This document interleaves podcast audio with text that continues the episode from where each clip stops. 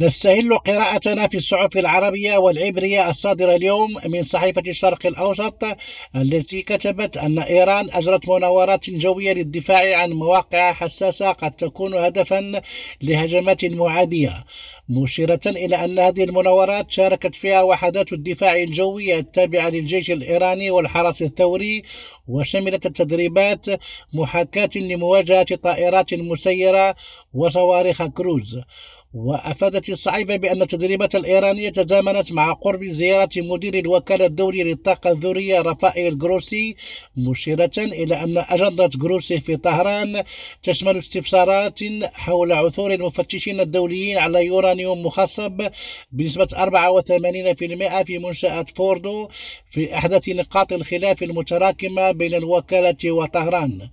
وفي إسرائيل كتبت صحيفة أردز أن حشودا من الإسرائيليين نزلت إلى شوارع تل أبيب والقدس وأماكن أخرى. أمس الأربعاء للاحتجاج على إجراءات الحكومة بينما أظهر الائتلاف القمعي برئاسة بنيامين نتنياهو معنى مصطلح استبداد الأغلبية.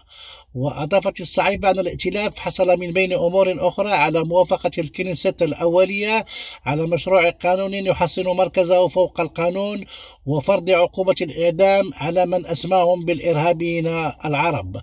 عبد اللطيف ودراسي لريم راديو أبو ظبي.